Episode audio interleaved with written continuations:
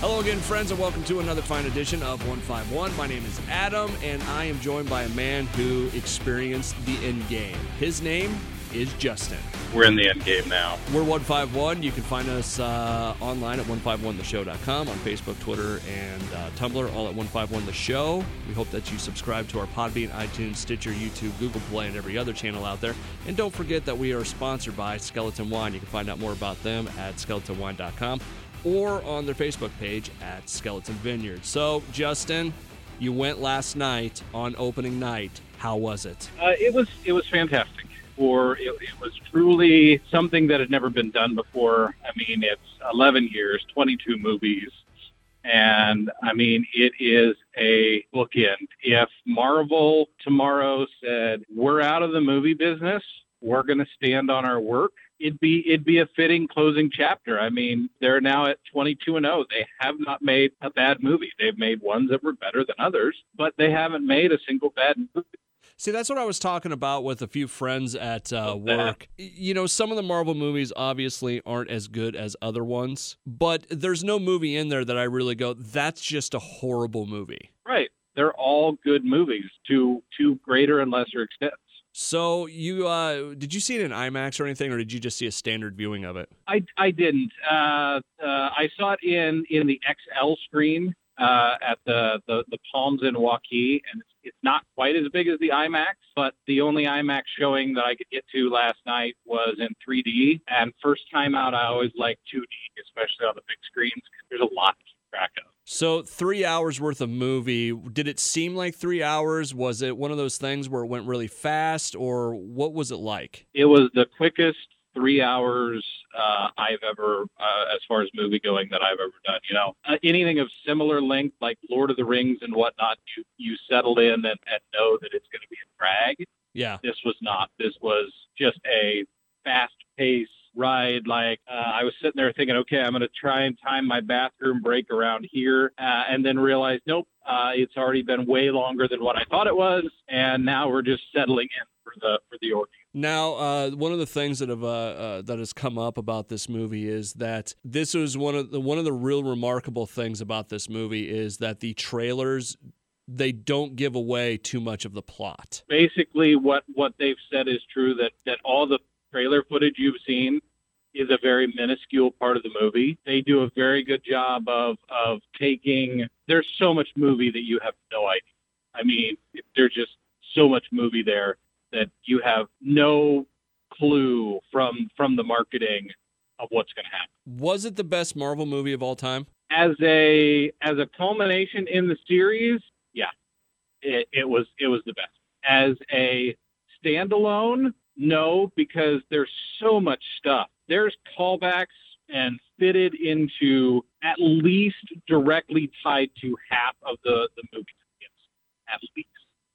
Okay. And I mean direct connections that makes you wonder how much of this actually was planned 10 years yeah that, that's what i've been kind of realizing is that uh, if you're going into this like Infinity War, you could kind of make the argument that you could go into that without, you know, seeing a lot of the other movies. This one, I think the Russo brothers said that you really need to see. Uh, what they say? It was Civil War and Infinity War before you saw this one. But from what I've heard from just friends and you know now you is that it's like you better know your Marvel movies before you go into this. I'm going to say that you you need to see Winter Soldier, um, Avengers, Avengers One, Winter Soldier, Civil War, um, Guardians One and Two, Infinity War, Ant Man and the Wasp, Ragnarok, and Thor: The Dark World. Okay. Oh, and and Doctor Strange. All righty. Definitely Doctor Strange. So like a quarter of the I movies. Mean, or close to half. I mean, best scenario, watch them all. I do not have time to watch them all before uh, Sunday. Sunday's when uh, the old lady and I are going. So you will, you will, you will not be disappointed. I can promise you that. Now, do I dare uh, add add uh, into this what you uh, what you told me about what you did three times during this movie? I cried.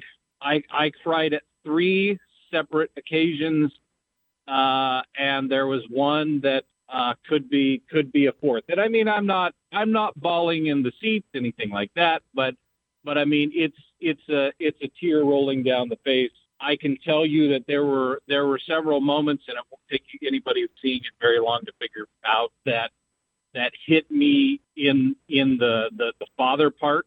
Okay. You know that, that tugged on on on my emotional heartstrings as, as a father, which are, are two of those uh, two of those times.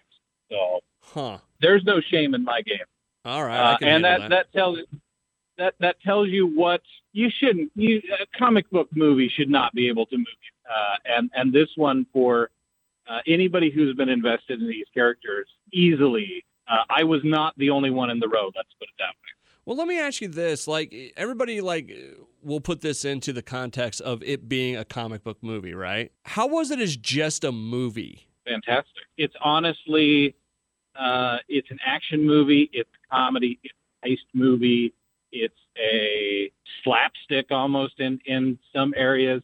It is a love letter to the fans, and I know that gets overused. There's stuff uh, that happens in this movie that seriously they've hinted at over the last 11 years, um, and and it's it's payoff. It is it works on so many levels and it's going to be the first movie that I ever go back and see in the theaters again. Well, that's the thing about this. Everybody always talks about, you know, sometimes it's so bad to have fan service just for the fans.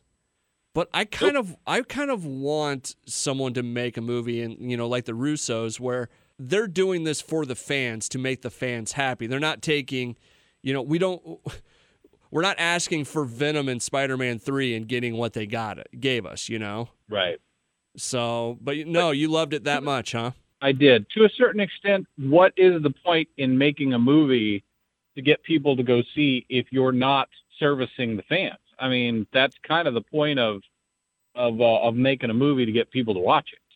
Yeah, but there's Um, always this thing of, oh, well, we got to put our own spin on it. You know, we can't just do Thor or we can't just do, you know, Iron Man or we got to do our, our own take on this. Look, the fan service does not come in the form of, you know, when when uh, everybody wanted Robert Downey Jr. to tell Benedict Cumberbatch that no S Sherlock Yeah.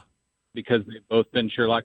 That is not the kind of fan service we're talking about. Seeing payoffs um, of stuff that's been suggested and some of the more awesome moments from the comics and things over the years that you know you didn't think was was going to be possible. I can tell you that there is a scene or a part of a scene in the movie that is just a hundred percent comes out of the realm of wouldn't it be awesome if that happened and it happens and it gave me chills How many, that's a good question, actually. How many, like, wow moments were there where it was like, wow? most of the movie Really? i mean there were there were things to find there were those moments to find in almost every major scene uh, whether from and it's hard very hard to do without giving spoilers but I will tell you that at one point during the movie, Tony Stark talks to Steve Rogers. I don't think that's a terrible spoiler.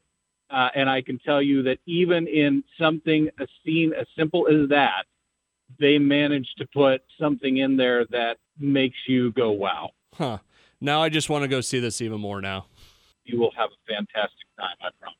At the end of the movie, like when you got when you got home and stuff, like was it hard to go to sleep? Not really, because I was way past my bedtime. Uh, I will tell you that uh, this morning, in the time that between the alarm clock went off and I actually needed to get out of bed, uh, that I sat and thought and and went back over it in my head. Hmm. Interesting. Hey, you want to hear a really interesting stat about this movie? Go ahead. Unilad put out this uh, little article. Yeah. Avengers Endgame character porn searches have risen by almost 3,000% on Pornhub.